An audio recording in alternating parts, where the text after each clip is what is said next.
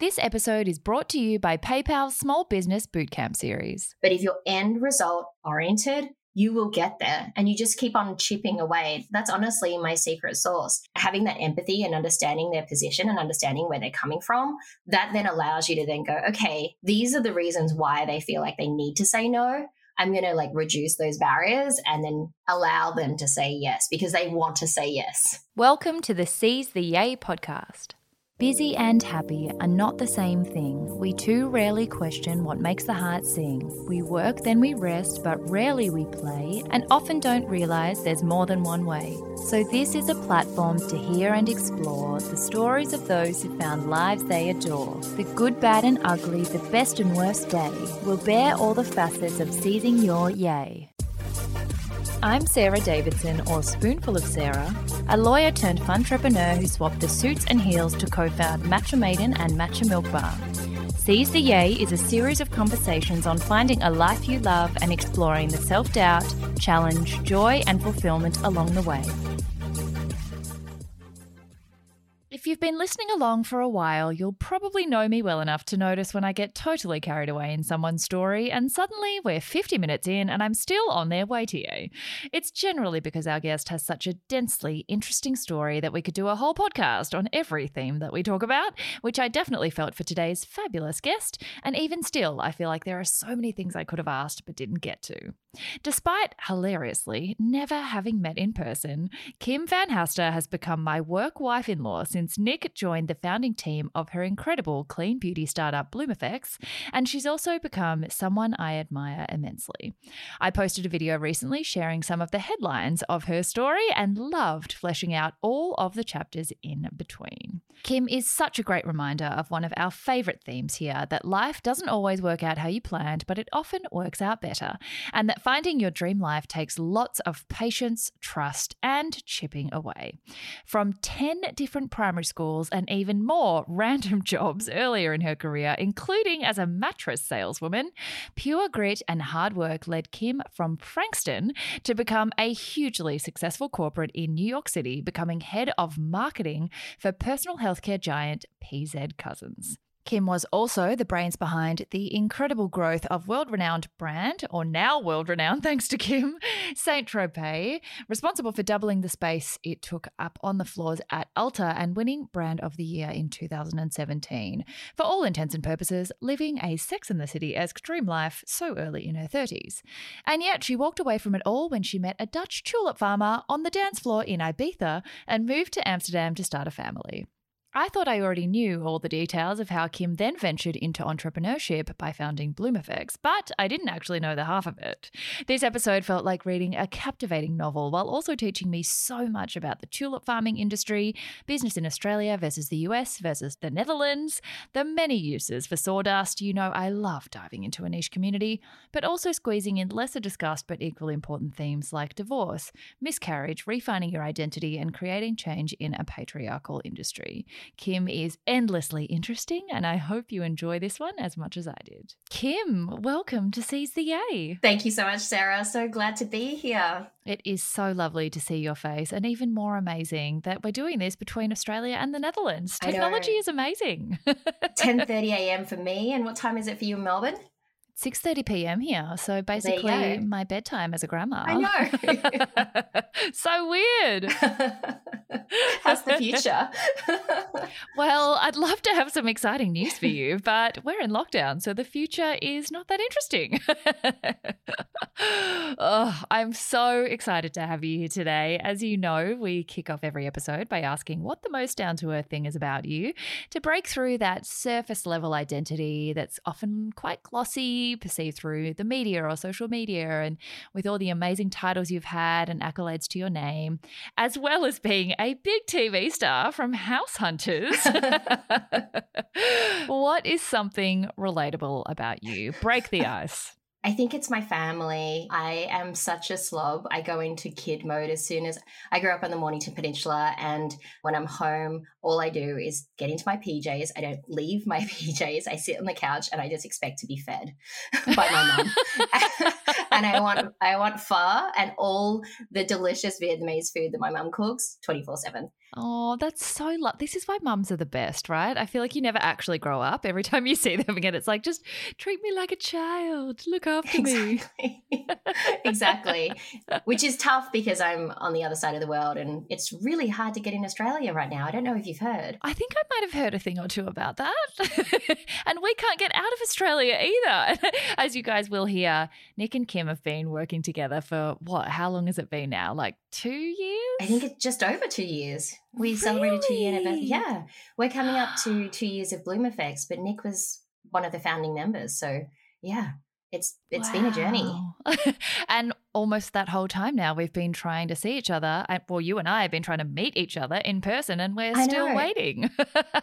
and the crazy thing is is I feel like I know you, but we've actually never met in real life. Oh my god, I know. It's so crazy, but we're like best yeah. friends. and I feel like I hear you on the phone on the other end of the phone to Nic more than I hear any other voice. And I know your daughter and I've seen her poo and her vomit and we know everything about each other. exactly. And Ange and Nic are so much a part of my life your life. So yeah, one big happy family across the world. I know. Isn't that so? That's one of the things I think about all the time. That even though it's been, I mean, we're in like our sixth lockdown, it's been a really tough time. But of all the things to be grateful for, it's that if there was always going to be a pandemic and we were always going to have to experience lockdown, imagine trying to do this before the internet. Like, I just can't fathom the fact that we can no actually see faces and see our families. You know, it's just bananas. Keeps me sane. Yeah. I wouldn't be able to run my business and do my job and see my family. It's been pretty incredible that you know we've transitioned to to Zoom and calls but yeah. I'm not Zoom ready ever. this is a special occasion. we put makeup on for each other. I'm like, oh, we're both looking quite nice.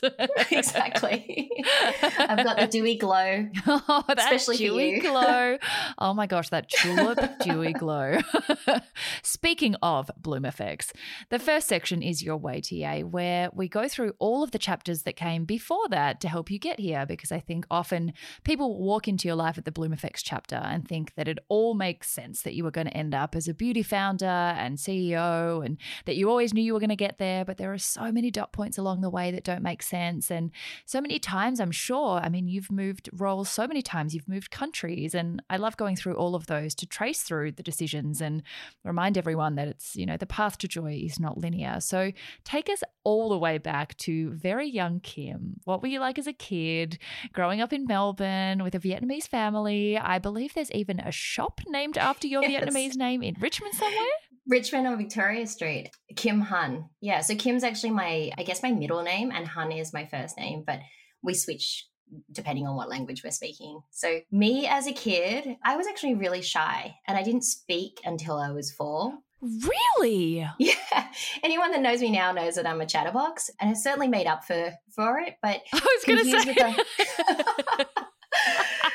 And I'm certainly an, uh, I would describe myself as an extrovert now, but yeah, as a kid, I was really quiet and shy and stuck to my mum like glue and didn't speak at all. Mum actually thought that I was maybe deaf or had a speech disorder or something like that. So it was just, you know, confused with the languages. And yeah, I, I just kind of was a slow developer. Um, wow. Um, yes, and I wasn't that good at school either. You know, I I tried my best, but for and the stereotypical Asian family would would say, you know, A pluses all the way, and I was like an average student. I think I was a B plus student. As I went through um, high school, I, I realized that if I tried really hard and I applied myself, I would get further. So I, you know, I did try to get the distinctions and the high distinctions, but it was a it was a lot of effort. It didn't come naturally to me. And I was I realized that I was slightly dyslexic as well. So, you know, there was all these things kind of thrown at me, but I I strived through it. And the reason why I think I did was because I always knew that I wanted to own my own business and make my mark as a business woman. That was super important to me. It was kind of drilled into me at a very young stage that Kim, you, needn't rely on anyone else. You've been given the opportunity to free education, free healthcare, you know, roof over your head, meal on the table every night. And those things don't take them for granted because not everyone in the world has those op- opportunities and really strive to do what you can and make the most out of you know the opportunities you've been given my mum was a refugee from vietnam as a lot of aussie vietnamese are and you know she wasn't given those opportunities. So i think it's important that i was able to rise to the occasion and make the most of everything that she worked so hard to provide. And yeah so i think that grit was really what took me through high school and university. But again coming out of university i didn't have the best grades. I was like a, a credit or a distinction but not a high distinction not like the typical kids that get into those grad programs. And I think there's one or two at L'Oreal and one or two at ANZ going up in Melbourne. And I didn't get any of those. so I thought, what am I good at? And at the time, I, I knew that I was good at selling because I was, you know, a promotional guest at there's like a nightclub called uh, Century 21 or 21, 21st Century. um, That's how you discovered and, your selling skills. Yeah, and and then Voodoo Lounge, which was across the street in Frankston. Uh, and I was the promo I forgot you're a Frankston girl. Oh my gosh, yeah, amazing! I went to Frankston High, and then I worked at Davies as well, and I worked at Rugantino's, which was the local pizza restaurant, and then I would change at the back room, and then run over to the jewelry store and work at Beville's Jewelers, and then I changed in the back room there, and then I ran over to the Good Guys, and I was in the um, the plasma screen section. Oh my god, so random. yeah, so I had the gift of the gab, and I knew that I could sell. So I thought, okay, well, if I can't get the like cadetships that everyone else is getting because of the high grades, I'm gonna I'm gonna get a role where I can you know sell. And so I ended up selling the least sexiest product on earth Sealy Posturepedic mattresses. Oh my God. That was my first it. job. Yep, no yep. Way. I was a Sealy Posturepedic sales so rep. Glam. And I managed 40 Winks and Captain Snooze accounts. And my job was to go into stores and talk about foam and springs.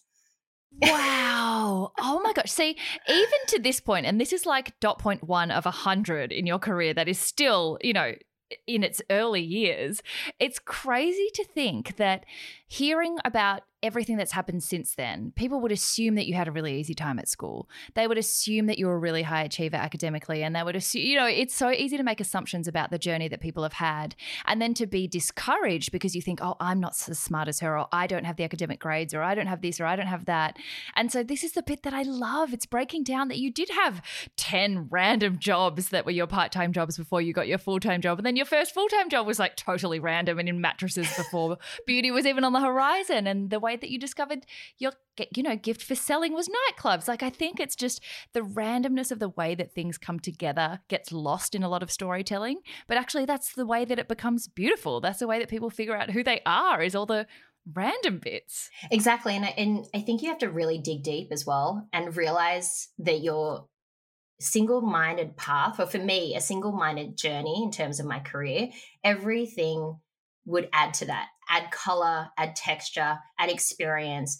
And at those moments where you're standing there in a 40 winks going, why am I selling springs and mattresses? You remind yourself, I'm learning lifelong skills at this point that I can yes. use and learn from and grow from. And I, and honestly, right now, if I think back to, you know, those moments and I'm talking to either Bloomingdale's or Saks and it's a really prestigious department store and you know someone might be saying okay we're having a really difficult month because of covid or um, you know foot traffic's not what it should be and i can't get people you know trying the products. I just think back to well if i can sell springs and mattresses and foam in a 40 wings we can sell this product. We can really you know there's the features and the benefits and the whole story behind it if we can make mattresses sexy, we can make products sexy, our products sexy.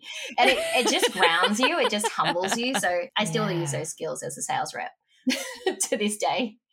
That's amazing. And also, I think it's particularly, I mean, in all situations, but especially in certain immigrant background families where security of job and academics are really highly valued. It's, I can imagine, really difficult when you're particular kind of intellect isn't the one that's coveted by everyone. Like if you're not super, super academic, it can be really easy for people to think they're not smart at all just because they don't get really good grades. But the ability to sell, the ability to negotiate, the ability to run a business, which you've obviously become brilliant at, it uses a totally different kind of the brain that sometimes I feel so many children out there uh, on their journeys it's not, I mean, I'm excited that it's getting more appreciated, but there's not only one type of intelligence. I, and I think it's taken me a really long time to understand that. Yeah, I completely agree. I actually watched a TED talk once about grit and it really resonated with me.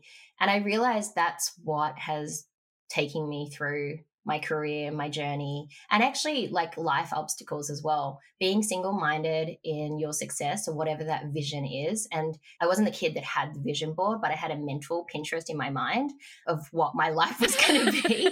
and I've always strived to it. And every kind of pivot or setback, I would remind myself, well, this is the ultimate goal and this is the picture of success for me. And how can I use this experience to get me further along the track? And I think that has made me more successful. It's the stamina and grit. It's not the intelligence. It's not who you know. It's it's it's not being academically successful. It's really sticking at something and just chipping away mm. at it. Mm. And it's grueling. But a lot of people, like I know super intelligent people, but they give up halfway through and they never get to the end result. And it's like, well, they're so smart, or they got dux of the year, or, you know, they finished top of their class, but they didn't have the grit and the stamina to just chip, chip, chip away. And I think that's what I'm good at. and I've only realized that that's called grit. So I guess maybe I'm gritty, and that's what's been my secret sauce to success. Oh, that's amazing. And so I think like more labels, I mean, not in all cases do I support labeling things, but I think labeling a kind of intelligence like that is so good because for other people listening who have never understood their kind of intelligence to be able to identify and relate and go, yes, I'm gritty. That's my form of strength. You know, it helps other people identify what their strengths are that might not look the same as someone else's. So, where did you go then from the mattresses and that chapter of your life, which is so cool? Well, I always, funnily enough, I know it sounds cliche, I always wanted to work in beauty. I struggled with really severe eczema all my life, and I felt that I always was spoken to as a patient. They call it the white coat endorsement when you buy products in a pharmacy and anything that comes in a white bottle is perceived to be like dermatologically tested or approved by doctors and therefore more medicinal. And because you have like eczema, dermatitis, psoriasis, whatever, for me it's eczema, you get spoken to by brands as a patient. And I just wanted to be spoken to as a human being. And I just wanted to feel like, you know, a beautiful female. I didn't want to feel sick because I wasn't sick. I'm not yeah. sick. I, I just have this condition that I have to live with and maintain and stay on top of. And so for me, it was always like one day I'm going to have my own brand. And I truly, even at 14, wanted that. My mum worked in the duty free section of Dior counter. And she had amazing makeup regimens. She had amazing skincare regimens. She sold Mary Kay. She did Avon. Like, so I grew up just loving and appreciating fine like makeup and cosmetics but i couldn't use a lot of them because of my skin condition and she would always say oh be careful with that i don't I, you know you might come out in a rash so growing up i then went into pharmaceuticals and again like focused on what I do best selling. I worked at Chadstone Shopping Center actually at in center management and I was the retail coordinator there. Yeah, yeah. And then I worked at Parkmore Shopping Center. I've been around. I've been around Melbourne for those Melbourne listeners. Wow. Yeah. And then yeah, eventually got into pharmaceuticals where I felt like this is my calling. I love brand management and I worked on an old fashioned brand called Alpha Keri and it spoke to eczema sufferers and then from there, I was like, okay, I really want to take my career to the next level. And so myself and my ex, we actually decided to move to New York for career purposes. And once we got to New York, I was like, this is my moment. I've watched Gossip Girl. I've watched Sex in the City. this is real life for me. I'm, I'm ready. ready. I'm going to make this happen. So I don't know what character that I wanted to assimilate. I think it was a combination of all of them, all of the above. But I certainly did go to the Boom Boom Room first thing. I, first thing I did when I went to New York. Absolutely. I mean, it'd be rude not to. That's the first thing we yeah. did. and then when, once I settled down and realized, hey, I need to focus on my career, I got a job at this place called TPR Holdings. And at that moment, that's where I really thought, okay, this is my moment to shine. I came into the company using the, my pharmaceutical background and I said, okay, I can manage the oral care division, but I knew that they had a portfolio of skincare and color cosmetic brands that I wanted to get into.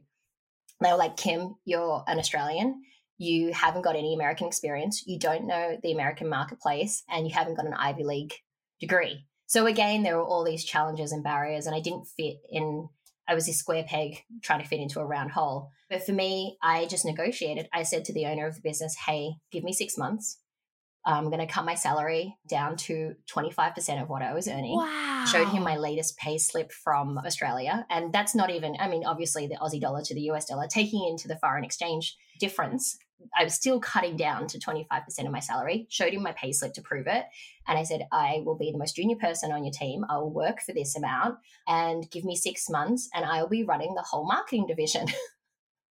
And then lo and behold, six months, yeah, six months later, I went from like marketing associate or marketing coordinator or something like that. And then six months later, I was senior, global senior marketing director running all divisions and marketing and product development for him. So it was a pretty amazing opportunity. And it was a little bit fake it till you make it. Like I was negotiating hard in that room and I'm very much about earning my stripes. But Americans are a little bit different in the way they work, and culturally, you have to come in with confidence. You have to negotiate, and I did that.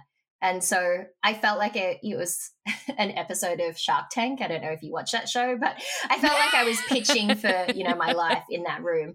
But he gave me a shot, and I'm really grateful because I learned you know how to run a business that company was in the business of flipping businesses so just like you flip apartments like you buy a rundown apartment like fix it up and then put it on the market again and sell it and they make a profit. That's exactly what they did, but with brands. And so it was a revolving door of all of these distressed brands where, and my role was to sprinkle like marketing fairy dust on them basically, turn them around in six months and then get them back to sellable condition.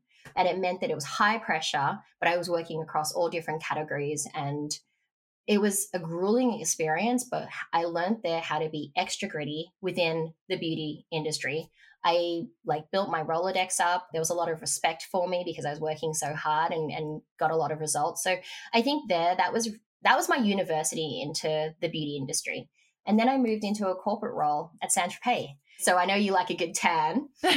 and I was familiar with the brand actually because my dad in Australia worked for the company for a very long time. And nepotism aside, he actually put me up for the role. He's like, Oh, I know someone in New York that can run the American division. And I went through all the processes and, and got the job. So thanks, Dad, who actually still works in Bloomeffects, by the way. So yeah, we've been colleagues for a long time now. which is really strange. so good. Nic, I love it. I mean, Nic loves my dad. Oh, they're besties. Like literally half the time, I'm like, get off the freaking phone. He's like, it's John, okay? I'm like, oh, okay, fine. Sorry, I forgot your bromance over there. You know, they talk about Bunnings most of the time and retaining walls. all Yeah. the time. All the retaining walls, Yeah. particularly, like that's a really hot topic right now.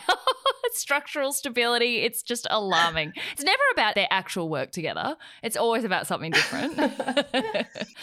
but you know, like something I love about you, and I already knew this, but this has really highlighted it, is that you said it was a really great opportunity and that your boss at the first job really took a chance on you, but you created that opportunity.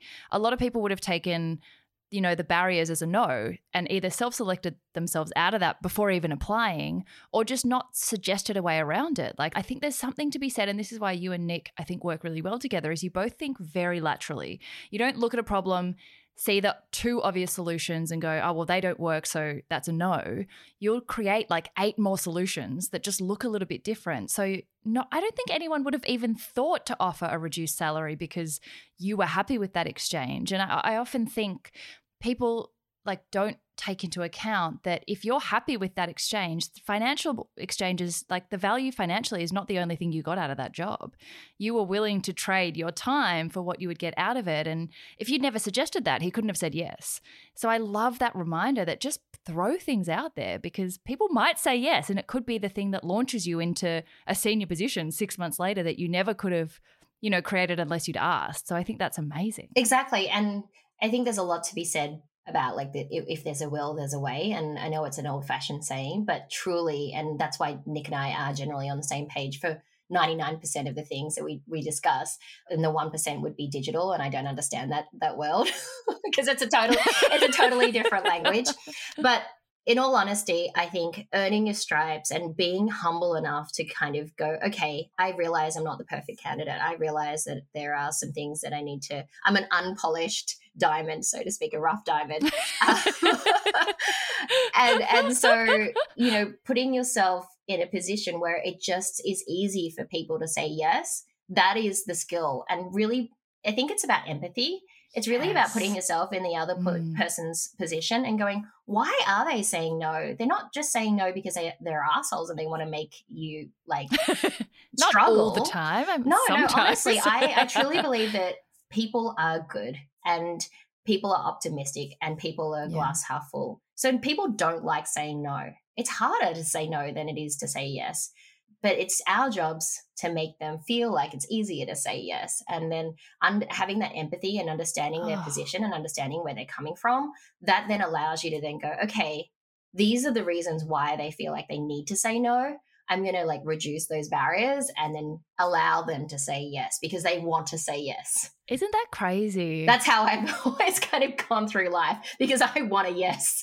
but that's so clever because do you know so many people, when they ask a question or they pitch something to you, they don't actually think about making it appealing to you. Like they don't think about maximizing the appeal of the proposition. And it's so weird because it's like, don't you think the other person's ease of saying yes would be the first thing you would think about when you pitch an idea? But I think a lot of people don't make that connection. They just go, these are the reasons why I want this job.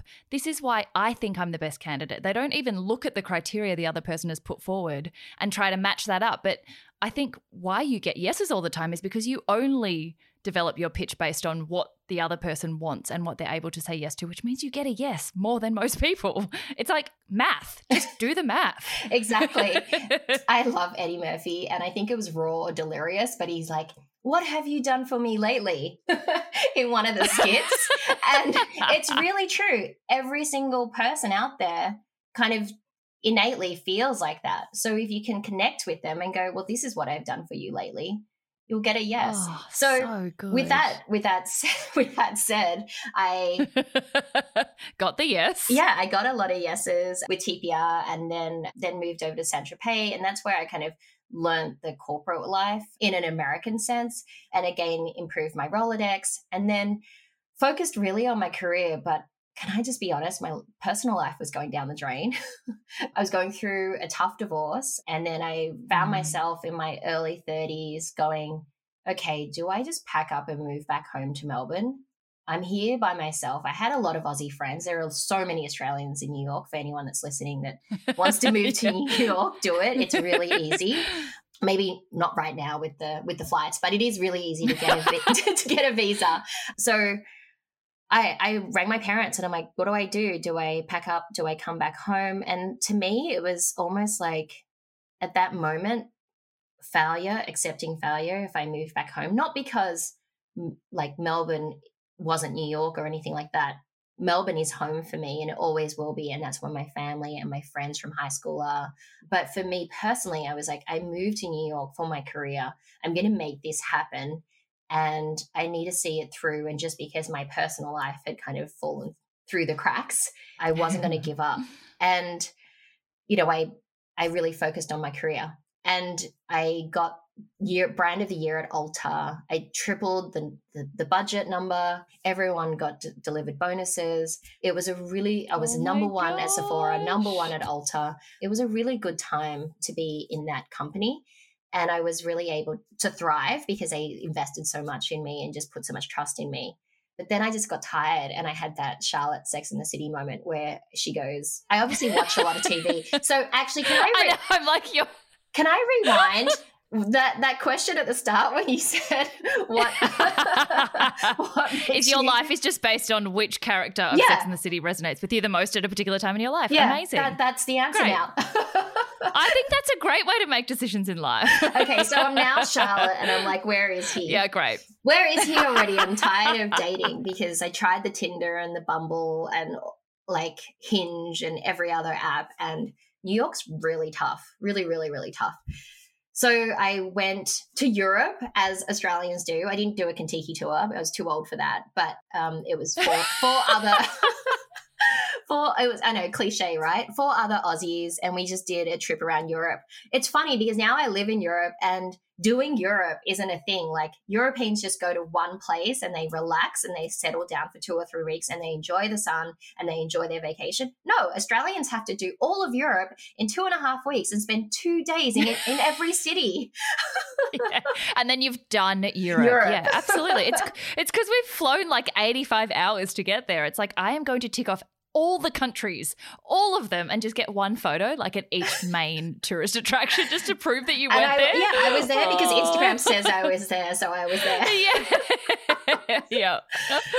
Oh, it's so good. So I did Europe with my girlfriends, and um, the very last night at the very last destination, and you'll appreciate this. I hadn't actually made out with anyone or met anyone. It was a single girls trip, and it was five weeks and we're walking into Pacha, and the girls are chanting "Pash, oh my god, Pacha. Pacha!" I know, Pacha at Pacha. This is in Ibiza, Pacha, right? Pasha. yep.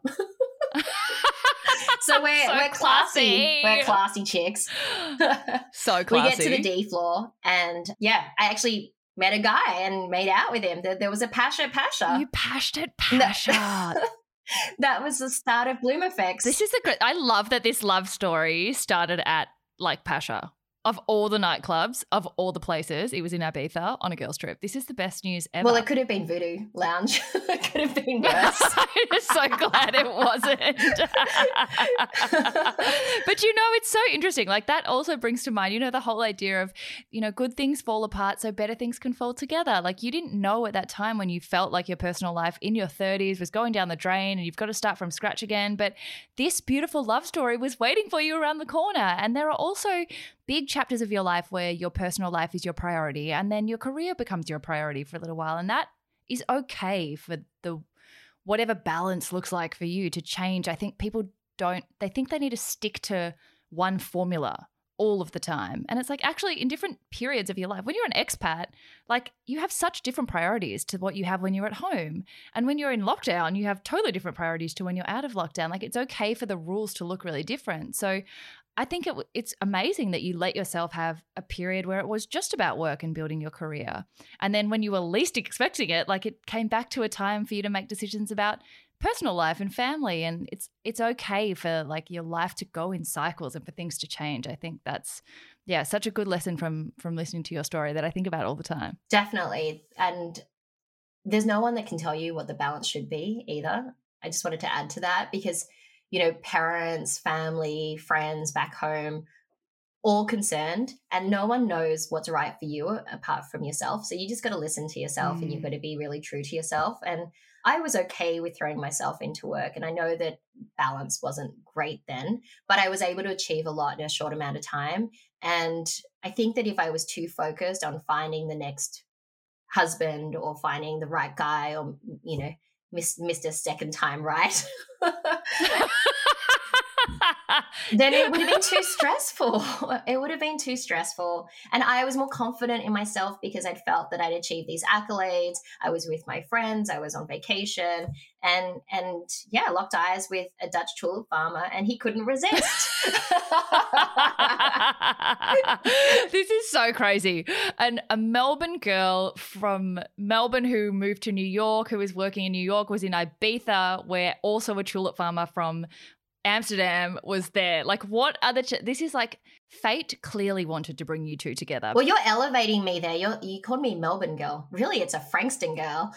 oh, Franger. Well, I love that you started off with Mornington Peninsula girl. I was like, okay, okay. I was going to say Franger girl, but whatever. my parents my parents got posh and they moved to Mount Eliza when I moved out. So they do live on the Mornington Peninsula now, but I grew up in Frankston.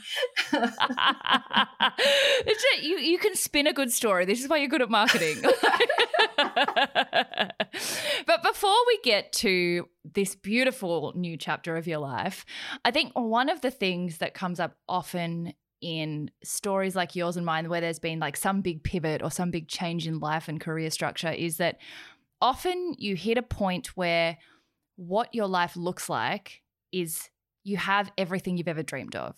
You've got the dream job, you've got all these accolades, you've proven yourself professionally, and yet something is missing. And it's like for grateful people who have always been brought up to be grateful for the things around you, it creates this weird cognitive dissonance of like, why do I feel like this is enough? This is what everyone would kill for. Like these opportunities are amazing. But inevitably, when you are like when you are ready for some kind of big change your body and your mind starts to agitate for that and you start to feel like Ugh. but then it's really hard to act on that because you've you've hit those accolades and you have been very humble in relation to the figures about Saint Tropez. Like you have done, I'll put them in the intro, the actual stats, but so, they are so impressive what you were able to achieve as this huge corporate bigwig. But then to walk away from such a huge career, you know, head of marketing at PZ Cussons is like the ultimate goal and I think people can't understand often, like, why did you walk away from that all? So, how did that whole shift of like hitting a goal you thought you had to then this big life shift to starting your own business, which actually it, it turns out was the goal when you were younger, like, how did it all come together? You know what yeah, I mean? Like, it's, it's like all the pieces are starting to connect. Yeah. I honestly quit my job, packed up my studio apartment in Manhattan, said goodbye to my friends, said goodbye to my career, thinking I'm not ever going to work in beauty ever again. I was prepared to give it all up. And I was prepared to give it all up because wow. I was marrying or going to, we are talking about marriage. You know, this was the first step to that. I was giving all of that up because Hein couldn't leave. And I knew that on the first date. He's like, I'm a tulip farmer and tulips grow in the Netherlands. 95% of the world's production grow in the Netherlands and it's the perfect climate for tulips. And um, the fourth generation, and the company's called HM Van Haaster. My initials are HM Van Haaster. I'm the eldest son of the fourth generation. like he was born into this role. And on the very first day, I think I appreciated how blunt and honest, and if you know any Dutch people, they're the most blunt people on earth. they um, don't beat around the bush, that's no, for sure. no, finesse is not their forte. So I was really blunt. Like these these are the things that I see like are a challenge in us kind of and this was on the first date mind you. He was like I'm a tulip farmer. I'm not going to move. It doesn't matter how like serious we get. I'm not moving. These are my responsibilities and that's it. And I was like wow. okay well I want kids. First date. So I'm going to come with you and let where was this still in Ibiza? Are you guys still so we were backtrack a little, we were kind of modern day pen pals. And because I was working so many hours and he was on the farm and he's pretty much related to everyone that works in his company, you know, like, there's no distractions in the tulip fields. Farmer Wants a Wife, sidebar, but Farmer Wants a Wife is actually a Dutch show and the Australians ripped it I see. And it's a real thing nice. because they they all work with their families. And so if you're a single oh. Aussie listening and you want to meet a guy, come over to the Netherlands and meet a farmer. no, go to Pacha first yeah, in Ibiza, exactly. meet one there, and then start a business based on whatever he farms. Exactly. so I yeah, I just said to him, I I want kids. That was that was what I always stuck to, and it was really important for me to start a family. You know, I have such a great relationship with my mom, and my dream was to have a daughter. So yes, I, I mentioned before the career journey and be single minded about my career and be uh, you know an entrepreneur or, or a female business owner one day. That was always like the career goal, but the personal goal was I want a daughter. Um, a son, mm, yeah, wow. I would settle for, but I really want, I really want a daughter. oh my god! Thank God, if it was a girl. I know. I, I found it as soon as I could, but I wanted to replicate the relationship that I have with my mom. I wanted to be able to, yeah, be in my mom's shoes, and she's been such a great pillar of strength for me, and she's been through so much hardship in her life. That's another conversation. But yeah, I just really respect everything that she's given up for me and to be able to achieve what I've achieved because of her eh, all her sacrifices. That's the only way that I can put it. Yeah, I was honest about that. He was honest about the farm. And I'm like, okay, so if I move, then baby and farm, right? so that was it. oh my gosh. yeah. Wow. Yeah.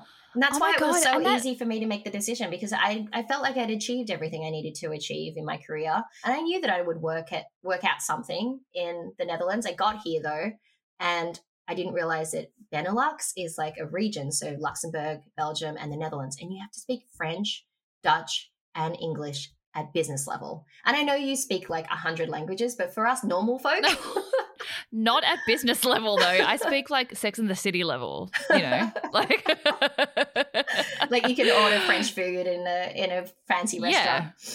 I know how to like yeah pick snacks. That's my main priority. but for me, that was never going to be like Dutch is the hardest language to learn. I've been here for four years and I'm learning like the word for cow and the word for tree through Eva. so it's very exactly. Yeah. and so when I got here, I thought, shoot, okay, I'm never going to learn the languages, but I can do something. So I started consulting and I actually was like Tinder for businesses. So say you guys had a brand and it was this the Nic and Sarah brand and it was doing really well in Australia and you're like, Kim, I want to crack the United States. It's a great skincare range. The Nic and Sarah brand is doing so well, but I don't know anyone in the, the US. I would essentially be the Tinder platform and introduce you right. to the brokers or the retail guys anywhere that you would want to get distribution uh, because I had the Rolodex from all my previous jobs. But about a year and a half into that, I realized why am I matchmaking for all of these other brands?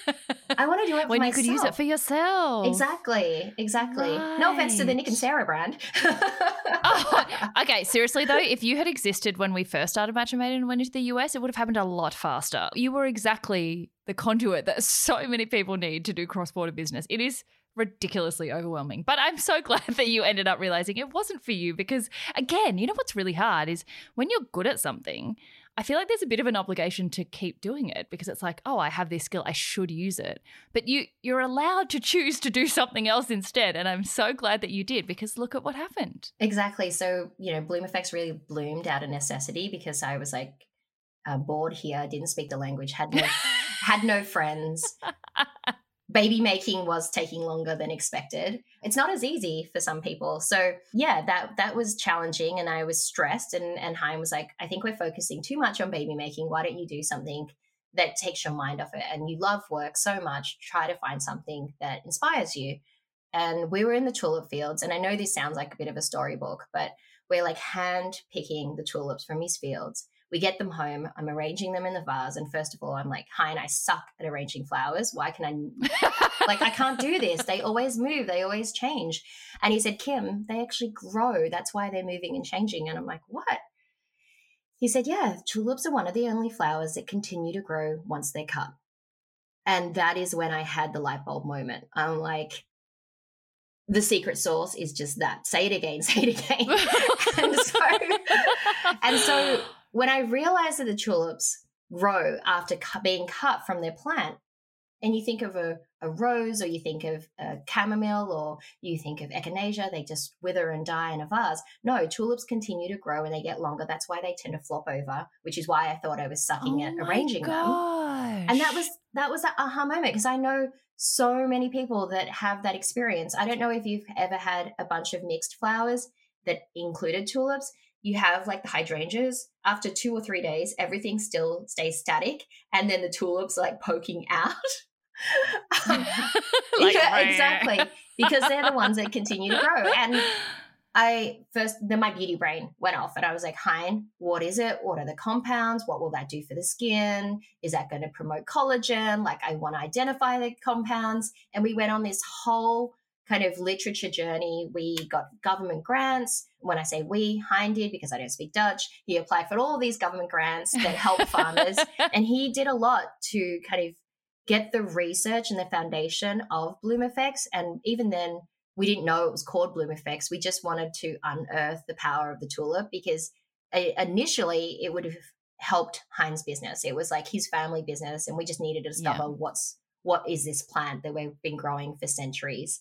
Yeah, so we discovered it. We worked with the University of Leiden, and that was really the backbone and the inspiration behind the whole Bloomeffects brand because it's in everything we do now. Oh my gosh. I don't know about you guys, but I get such a rush of motivation and energy to keep learning and upskilling when I hear from our guests each week. If you're feeling the same, I am so thrilled to share that I'm hosting a free small business bootcamp series presented by our partner in Yay, PayPal, putting some incredible guests, connections, and targeted tools at your disposal from the comfort of your own home. There are three webinars in the series so far optimizing your online strategy for sales, which we've already had, but it is still online for you to go back and catch up. It blew me out of the water. I took so much away from our panelists, so make sure you go and have a watch. Social media strategy for small businesses, the topic we all want to know about. And thirdly, buy now, pay later, exploring the future of payments. Pop September 23rd and October 21st for those remaining two in your calendars, and I've included the link to register in the show notes. One giant silver lining of the past year or so has been getting access to some of the cleverest minds and their wisdom without having to go anywhere. So don't miss the chance to take advantage while you can. Hopefully, see you there, neighborhood.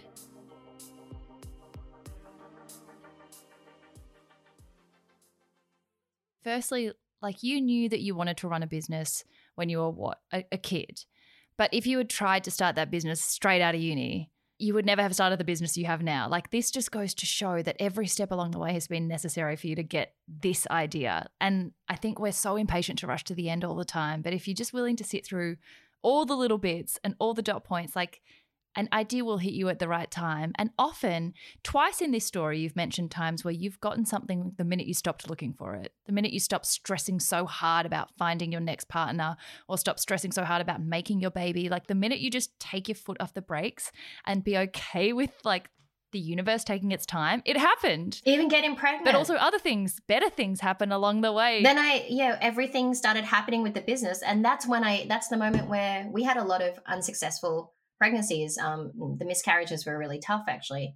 That's a discussion for another time, too. But during that time, that's why it was so important for me to focus on something else because I was getting really depressed and it wasn't happening. And I thought, oh my God, I left it too long. I'm too old. And all of those thoughts. I mean, as a woman, you just blame yourself naturally. And it's not a healthy way to think of things but it's it's very difficult to get yourself out of that rut where you're like is there something wrong with my body why why you know everyone mm. else falls pregnant so so mm. easily but yeah you're so right because as soon as things started kind of taking off with bloomeffects in fact i found out i was pregnant the day of our event our press event so we had like editors, we had influencers, oh, no. we were having a party, and I was eight weeks pregnant and um, couldn't have any champagne. And throwing up at the party. I was green. I matched the, the color of the, the, leaves from the tulips. Like I was really green.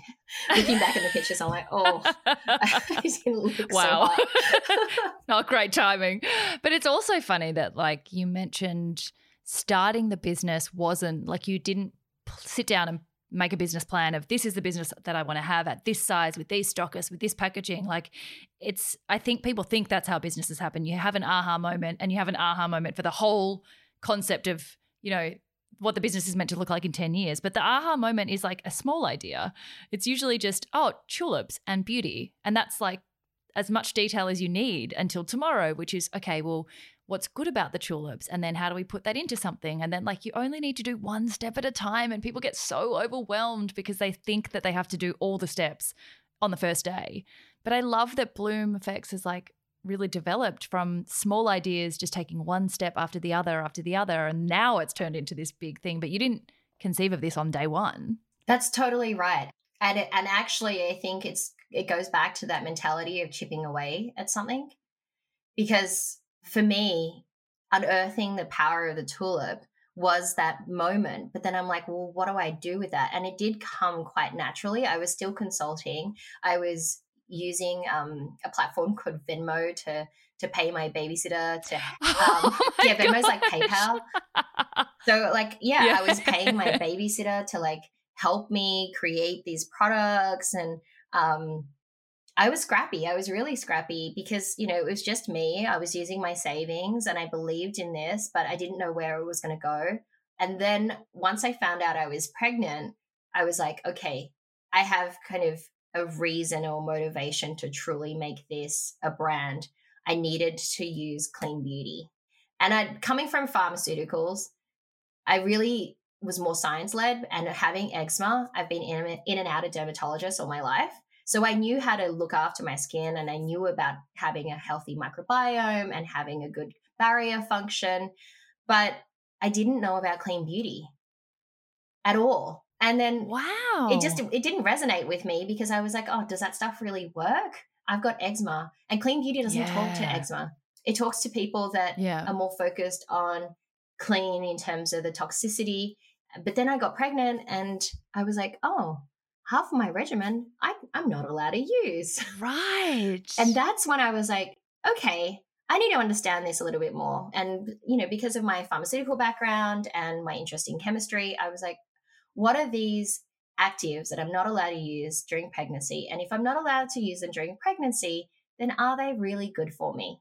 And I just, that really spun everything yes. on its head. and so that is why, honestly, we're clean beauty because of that personal journey and discovery that I had. And I realized, hey, there are other ways that I can heal and treat and nourish my skin without having to go to prescription medicines. Right. Oh my gosh, it's so interesting. I think it's like hearing the reasoning behind certain parts of a philosophy of a brand makes the brand so much more alive for me. Like I get so mm. excited when I hear the story behind it. And I mean, I already knew this, which is why every time I talk about Bloom, I'm like, I don't have enough frames in my storage to talk about everything I want to talk about because it's almost like I know too many things and it's all exciting. But hearing it all unravel this way, I think it's so exciting. It makes Bloomeffects the most vibrant, and dynamic thing ever. And like, I can't believe it's taken me 50 minutes to even get to this topic because I've been so interested. Like, this is another one of those episodes where I'm like, I just want to ask him, like, I haven't heard all these stories stories before, so I'm just going to take as long as I want. But I'm like, shit, oh my God, it's been 50 minutes. But what are some of the things that now the range, like that you're so excited about? Like, I know it isn't just clean beauty, the ingredients and the Dutch proprietary complex of you know that's come from the tulips that you guys have developed is amazing but it's also the packaging you're using like sawdust to make the tubes it's amazing what you've been able to achieve so far. And yes, oh my god! So tell us everything. what What are all the things that you're so proud of now? What are the Wait, can I have my beauty influencer moment? And Ange will be so proud. Oh my god! Yes, please. She'll be so proud of you. oh my god. Yeah, what are the things like you're most proud of now that and like the the biggest milestones you've hit and just yeah, why you're excited about what it can do and what it's going to do. I'm super excited because every every time we get a review, there's always like really considered reviews that come through the website and I read them and it really touches my heart because I've gone through such a personal journey and anyone that follows us on Bloomeffects um, on Instagram will see that I have good days and bad days and I'm very honest about my skin struggles but it's great to hear that other people in the universe are having great experiences as well. So that makes me really proud that we're making a difference to people's lives. And then from a sustainability perspective, I do love that that we really try to make a difference with our packaging. But what I will say is it's not something that we hang our hats on that often because it should just be the norm these days in corporate beauty. I think that mm. everything that you do in business, you should be considering sustainability. That's the path forward because, you know, climate change is real and we need to make sure that we have a future for our children. And for me, selfishly, I just want to make sure that the world's a good place that my daughter's growing up in. Mm. So, yes, we have glass, which is infinitely recyclable. We have our PCA tubes, which we're the first ones in the United States to use this technology. It's 95% renewable resources and it's actually made out of German sawdust. Which is a, a topical issue at so home cool. because I'm like, I wish it was dust from like uh, Dutch people, not like Germans, because there's like a rivalry. It's kind of like a, it's kind of like a New Zealand Australian thing where they're friends but not. Ah, yeah, okay. It's like I would like Dutch sawdust uh, to be in our. Tubes, what I'm most proud of in terms of our sustainability is being able to push back on the supply chain. And when I say push back on the supply chain, aka push back on my husband and the way farmers work. yeah, it's like, wait, isn't your yeah, supply chain yeah. so your husband? we're in a really unique position where our raw material is sourced from you know family basically and we have the ability to push back on supply chain and ensure ethically and sustainable growth Um, so crop rotation is a very important thing. Hein makes sure that tulips are grown in the same location. So, you know, when you have a geolocation tag for the tulip fields, and people are always DMing us saying, I want to see the tulip fields. Where are they? What's the location? Well, guess what? It's going to be that location, and it won't be that location for another seven years because we actually have crop rotation. Wow. We don't grow the same crop on the same piece of land for another seven years. And that allows different crops to then give the soil nourishment. It means that we're replenishing the, st- the soil, we're not stripping the soil. And it's a very important part of more natural and sustainable agriculture. Sir David Attenborough actually did a documentary recently about climate change, and there's a whole section about why Dutch farmers are actually the most sustainable farmers in the world.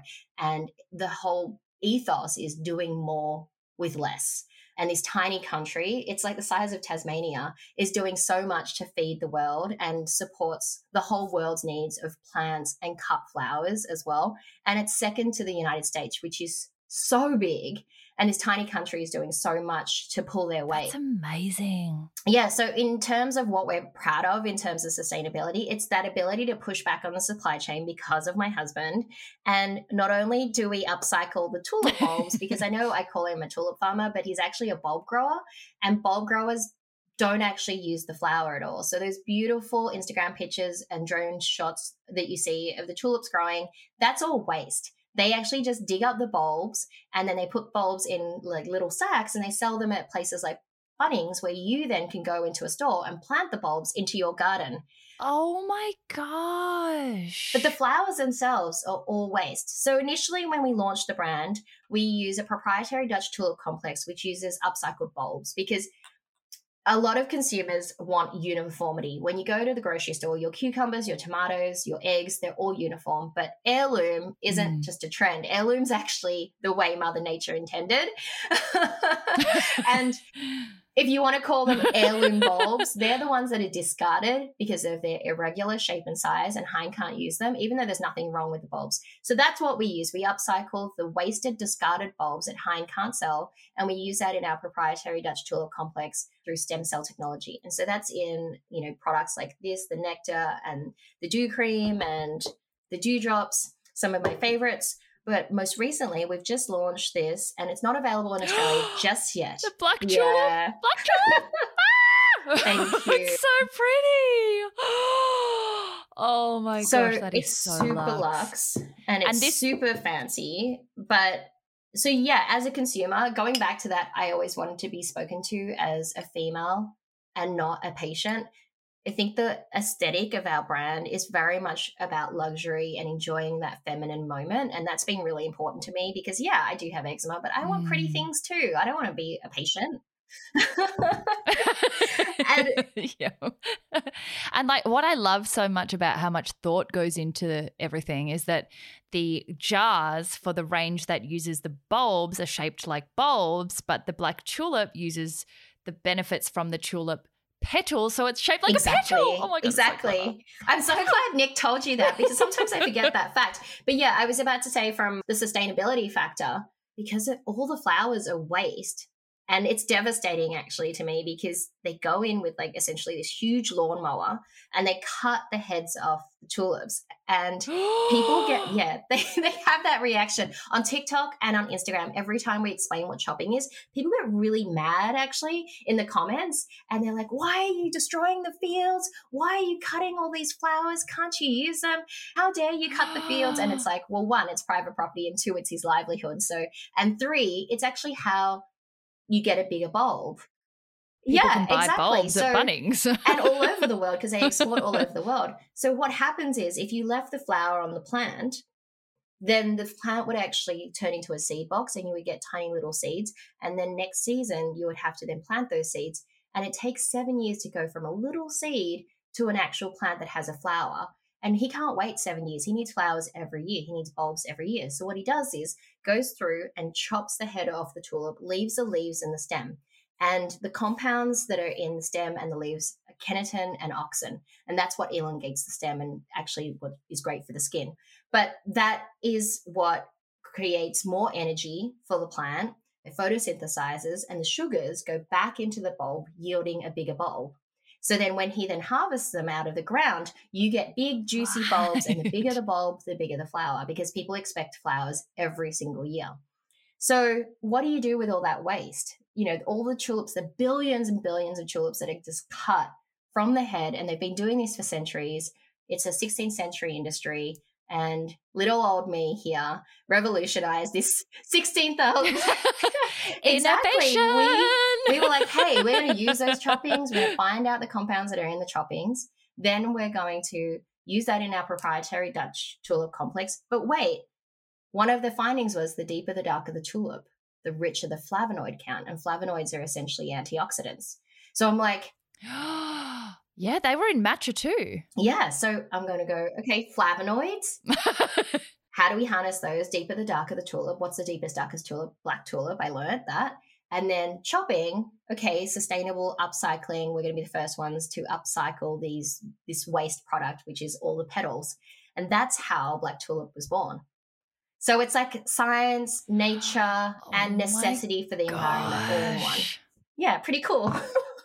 that is why I get so flipping excited about this brand because like I think one of the most incredible things, and I talk about it all the time, and people are like, "Oh my god, Sarah, stop it, get off your soapbox." But I get so excited when businesses use their impact in business towards causes, like because they don't have to do that. They businesses and consumerism will survive no matter what. But I love that when businesses use the choices, the impact that they can create with the choices that they make in their supply chain and with their packaging and with the way that they do things, to educate and to have an impact beyond just the creation and the selling of what they do. Like it makes me so excited. I'm like, oh my God, businesses channeling their impact for good. And I think it's so amazing that your actual product development has stemmed from global problem solving rather than like i just want to create a fancy product that is you know the next version of whatever that uses the petals it, it came out of filling a gap environmentally and that, that's something that i love about you guys that you are so led by something bigger than just what is going to be the nice, prettiest beauty product. Even though that, of course, like high performance beauty products is important, so much else is important to the brand as well. And it's been like having been around since the start and seeing all this, I'm a sucker for a niche community. Like the podcast allows me to just dive really deep into really specific areas and learning all about tulip farming and the seven year cycles. Like it's fascinating. Well, you're going to get over here and get your hands dirty. We're going to make. I yeah. know. as soon as you can travel, you and Nic need to come over here and we'll give you all the planting experience you need. but to, to, to your point about people caring, pardon in the French, but like people give a shit. And I think that mm. any brand that tells themselves that it's just about consumerism um, is fooling themselves because these days you just you can't you have to be triple threat. You have to you have to be 360 in your approach. We're just really lucky that we have such access to a true business. And i know a lot of brands talk about in in my space anyway they talk about you know farm to face or farm to table or you know working with farmers etc this is not just a pretty Instagram moment. Like it is a legit business. As I said, Hein's, a fourth generation tulip farmer, his business is actually what pays for the roof over our head. You know, we're we're just a baby baby business and we're still really scrappy and it certainly doesn't put food on the table. So he's the provider right now. I hope that one day that I can, you know, pay him back in spades, but right now it's his business that is the legit business. And so in that sense, it's not like the farm is the Instagram moment. The farm is truly its own thing. It is a commercial business on mm. its own. And to have positive impact on another industry when you're such a small indie brand is really a humbling yeah, we're like an indie, indie, indie, t- tiny, tiny brand right now. And one day we won't be, I'm sure, being you know single-minded as i am i'm sure that this will be successful and people will find out about us but in the scheme of things, we're, we're tiny and we are trying to make this impact and we're actually making positive change where the government and even the National Tourism Board is like, wow, you're doing something sustainable and upcycling and you're bringing innovation from one industry into another industry that is male dominated, that is centuries mm. old, that is a patriarchy, like I said, fourth generation son, he was born into it. There, there are a lot of things that, as an Asian female, an Aussie Asian female coming into this, people wouldn't expect me to make positive change to the tulip industry. So for me personally, it's a lot more than sustainability. It's actually giving Eva the the balanced future, like a picture of a balanced future ahead that, you know, it's not that she just has to follow her footsteps in her father or like, you know, because there's yeah. it's always it's discussed as the business. It's like the mob, the business. It's you know the family, the family business, and it's only the sons that get involved, et cetera, et cetera. No, she has an opportunity now. She can choose Bloomeffects or she can choose the farm, and that was really important to me because my mum put all of those goals and and and pushed me to strive for more and for a better life, and I want to be able to do that in my own way for my daughter. Oh, Kim, I have goosebumps. That's so beautiful. But just by the by, like you keep saying teeny, teeny, tiny. It's, mate, in Bloomingdale's, Saks, like you've won so many beauty awards. It's only been around for like how long? Two years? Not even. And uh, have won yeah, like we're, we're bajillion oh, prizes. Thank you. Yeah, I created this. like, do not play it down, man. in the scheme of things, the products themselves are incredible. Thank you. Yeah, but I mean, the results have just been extraordinary aside from everything else that you're doing. So it's been absolutely amazing to watch and and so exciting to continue to watch what what you guys have been able to achieve. I would love to ask, I've kind of run us really short of time because I got too excited about the story, which I often do because the story just makes me like, oh. But along the way, there was meant to be a full section on your NATA, but just a couple of things I'd love to ask. I think you seem to be very good at just breaking down what you need to get done to get towards your goal. And I think a lot of people like will figure out what their goal is and know what it looks like, but then not be able to just take the action to just do it. And I'm sure it wasn't as simple as you make it sound. Like I just wanted this goal and so I just moved from New York to Amsterdam. I just wanted this thing and I just made this big change. But it does seem like you have a head on your shoulders that allows you to do that. For people who get paralyzed with self-doubt or expectation or fear or comparison or whatever barriers stop them from being able to take action and take control of their lives, even if it involves like how many different structures have you done? You've gone from like business to corporate and corporate back to business from the US to Melbourne to you know the Netherlands. Like how do you take big scary steps and be okay with them? And how would you encourage others who struggle with that to kind of get better at it? That's a really interesting question. And I actually never saw myself as a risk taker. I'm quite risk averse in, in a lot of ways because I, I do mentally kind of weigh up all of the pros and cons in my head, but I don't get paralyzed by it because I'm action oriented. I think mm. being really crystal clear about going from A to Z don't get mixed up with all the letters in between. That's really important. Right. and and again it's about that grit. It's about being single-minded on that vision. Have that picture of success. Look at the obstacle ahead of you and go okay so what are the negative pros and cons of going forward with this specific situation and how does it get to the end the Z or the, the Z. I forget where I come from now. I spent too much time in the I was going to say, you said Z, and I was like, whoa, gal, still Australian at yeah. heart. Like, but really, you know, the AstraZeneca vaccine, yeah. everyone here calls it AZ. I'm like, excuse me. AZ? Like, AZ sounds better than AZ, but I'm like, what? what? it's just so weird. Tomato, anyway, sorry. tomato, tomato. But for me, it's it's being and and I've done my Myers Briggs and all of that, and actually that abstract reasoning, I think they call it, is like my strongest ability and that's like finding a solution in a problem where there's really no right answer and the reason why i can do that is because i'm very crystal clear on that end result so be end result focused and you're going to have hiccups. There'll be days where you're like, oh my God, I'm going backwards, or this is so stressful. I want to throw in the towel. But if you're end result oriented, you will get there and you just keep on chipping away. That's honestly my secret sauce. And having the ability to, to take risks is a luxury. I knew that if everything went belly up, I have a loving family, I have loving parents who have a wonderful home.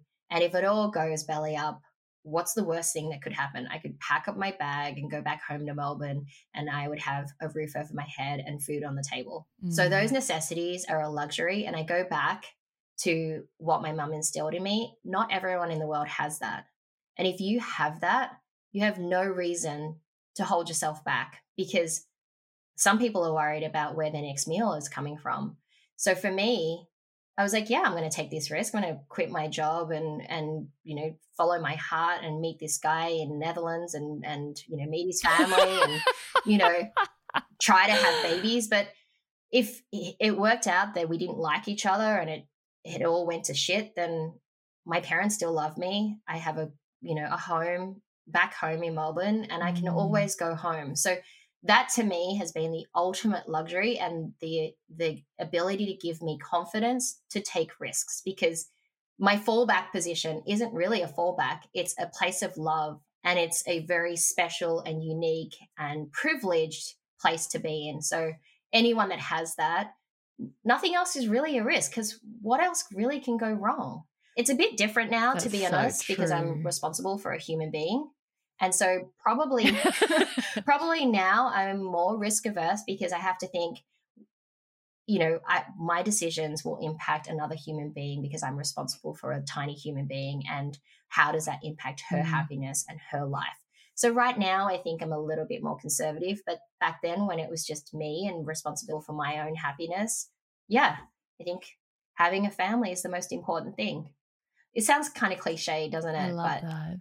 it's but cliches are cliches for a reason. That's how they become cliches.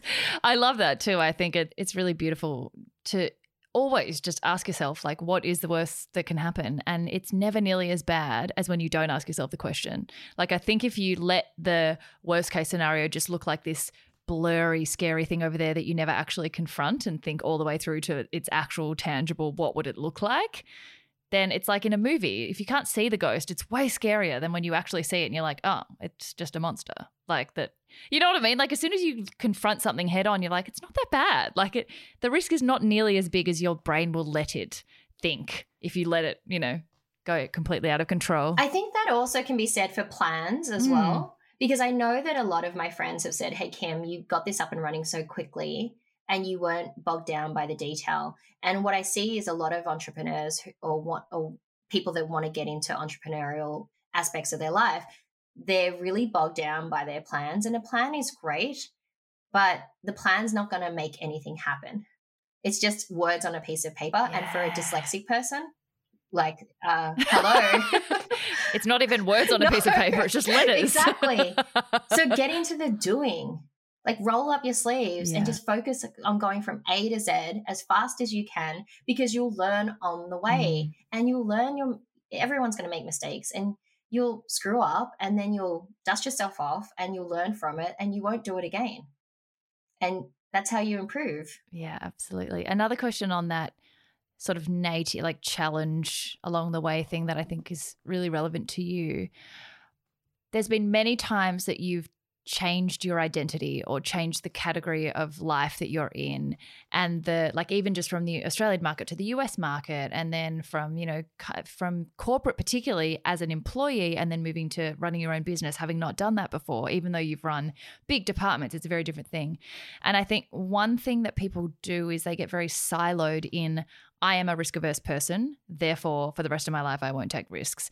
And they don't realize, well, actually, at any time, you can decide, I don't want to be a risk averse person anymore. You can actually change your views and beliefs and neural pathways at any time that you want to suit the new environment that you're in. And you've done it more times than most, I think, like moving countries and moving life structures and jobs. So, to people now who are finding, and I hate using this word, but who are finding a change of identity or a pivot or any kind of big life upheaval hard to adjust to.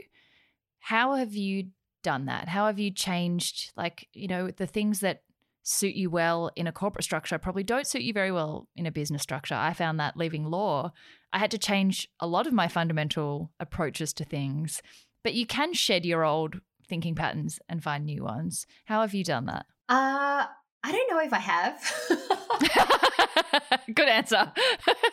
I honestly, I'd like to take a different stance on that, and and this is an intellectual debate, but I think that innately people have like their set kind of moral compass and and ethics and values mm. and i don't think that necessarily changes in terms of what you truly believe in is right or wrong and whatever that compass is yeah.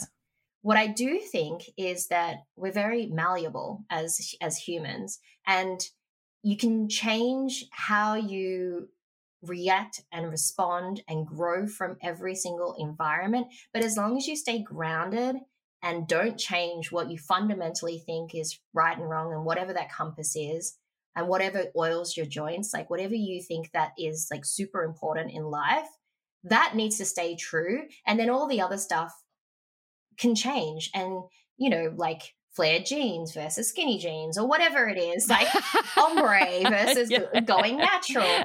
Like I've had every hairstyle, I've had every style, like pair of jeans, you know, contouring and lashes versus just a natural face. I go through phases and I think you have to allow yourself to change, whether it's fashion or beauty or more important things yeah. in life, like, you know, your career and your and your life choices just be true to yourself and and really listen to your moral compass and understand what makes you tick and what makes your joints more oiled up and ready to go and gets you excited and gets you out of bed every day because that will never change. Everything else can change like the wallpaper for example yeah.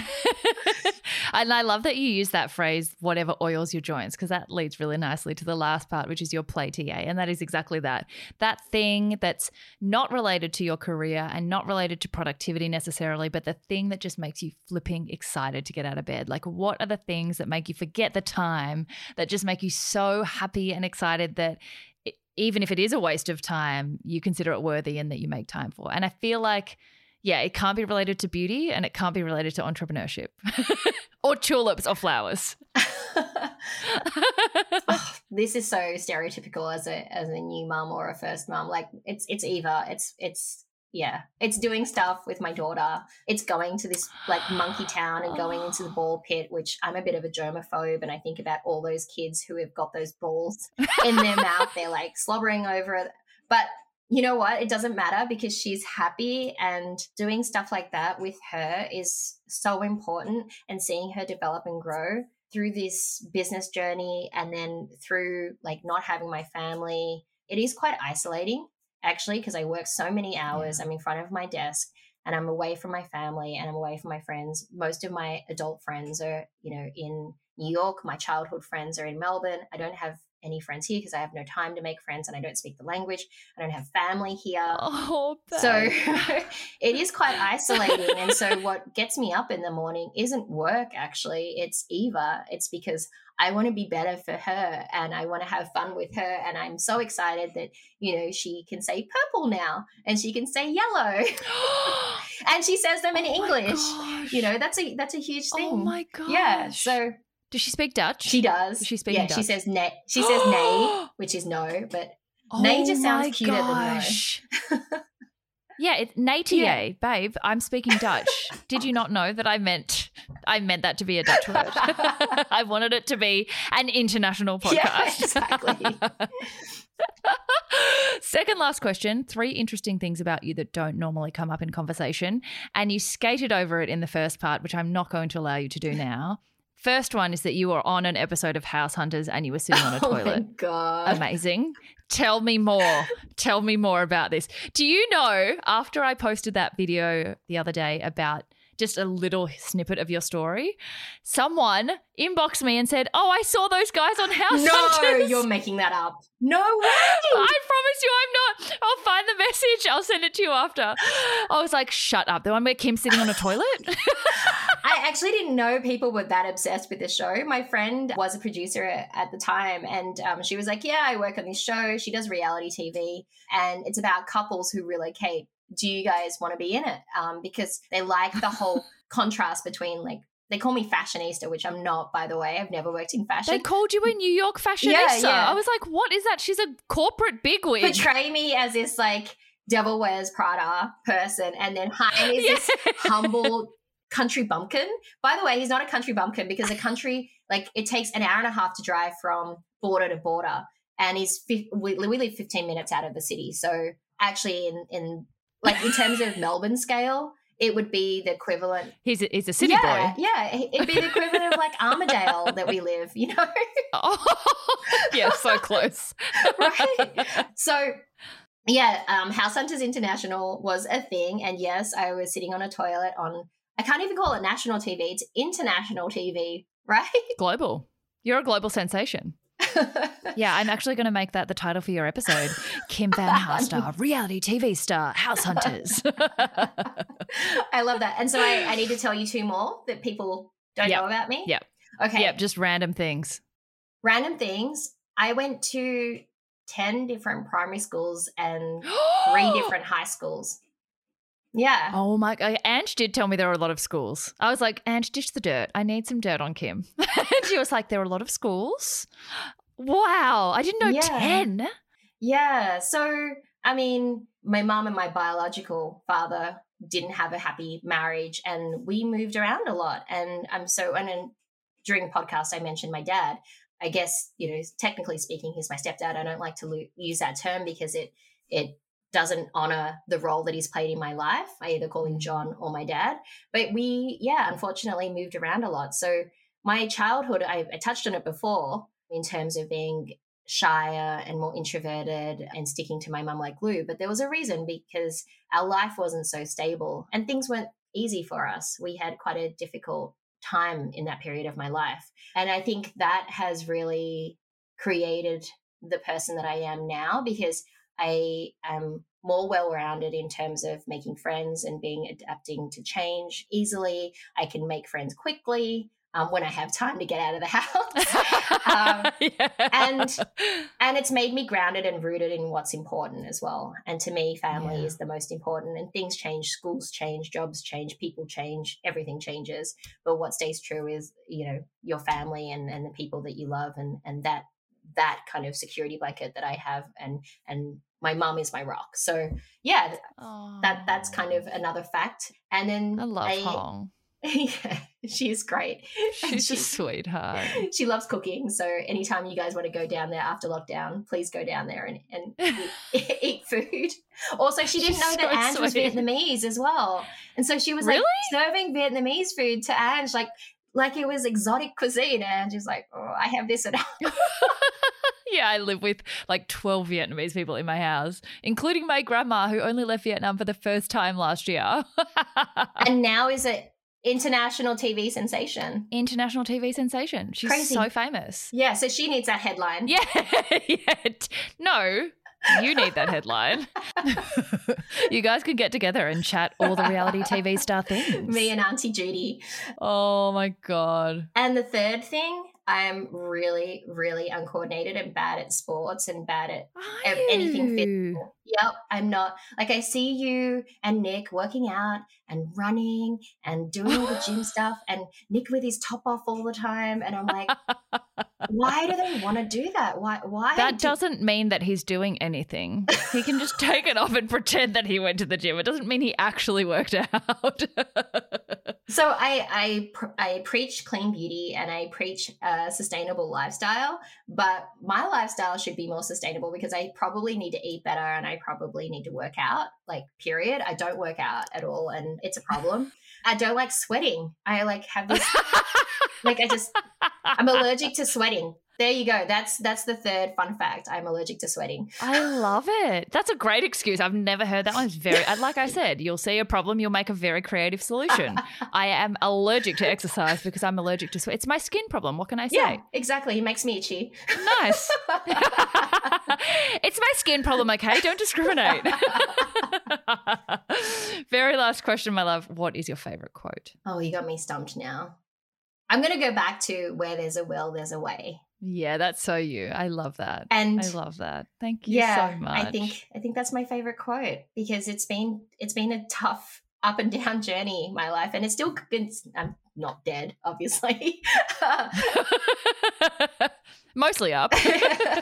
I've always had passion, enthusiasm, and a spirit for life. And I always knew that I would have what my vision of a picture of success is. And I'm so happy that I've been able to achieve that. I'm sure that picture will change as I get older. But I have a beautiful daughter and a, a loving husband. And I'm really proud to say that I'm an entrepreneur. Oh my god! And you have a work husband. Yeah. I feel like he speaks to you more than he speaks to me. Amazing. He says that all the time. He's like, Sarah's in the next room. I haven't spoken to her all day, but I'm speaking to you. And and because of the time difference, I speak to him like late at night and early in the morning as well. Like he's in bed texting me, by the way. I know.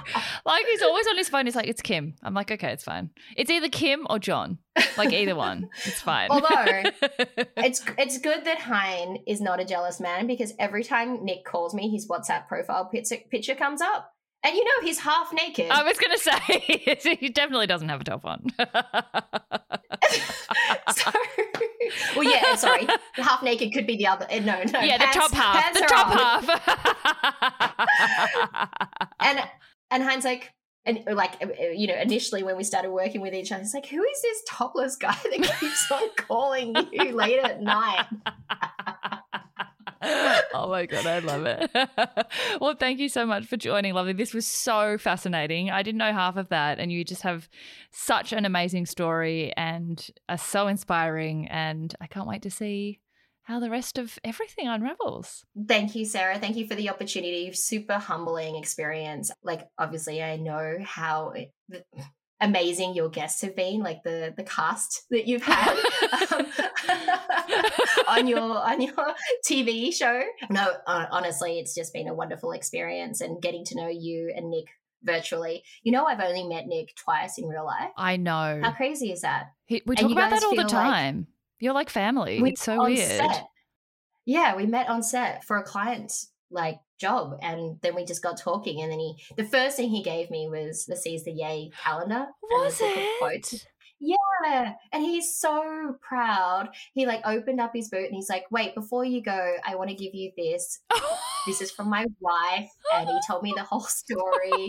Course Yeah. he did. Oh my god. He's like a, your best champion, your best cheerleader. Oh my god. you guys are great, so and I'm so grateful for your friendship and support and everything that you guys do for us. Oh, we love you. Oh, and quickly, of course, where can we get Bloomeffects? Most importantly. Oh, well, if you're Australian, hot off the press, we've just launched at lookfantastic.com.au and there's a secret code. So if you use 20 Bloom, you'll get 20% off. But if you're not in Australia, anywhere else in the world, you can go to bloomeffects.com and type in the same code, which is 20 Bloom, and you'll get 20% off. Thanks to Nic. that sounds like you've said that before. Maybe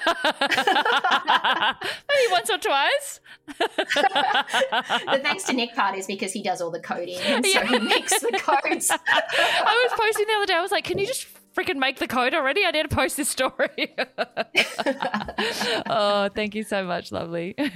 Bye. Well, if you thought I was biased towards Bloomeffects before this episode, I hope you can see now why I'd objectively be obsessed with the brand and its depth and philosophy regardless. With a woman like this at its helm and a story like this behind its founding, even without the incredible results achieved from the delicious tulip nectar, what is not to love? I hope you enjoyed hearing from Kim. And in a time when we can't travel, I also feel like I got a little taste of New York again and Amsterdam while we chatted away. As always, we would love you to share any takeaways or aha moments of your own, tagging at Kimmy Van Haaster and myself, and of course to give Bloomeffects a try. All the details are repeated in the show notes for you. I hope you're all having a wonderful week and are seizing your yay.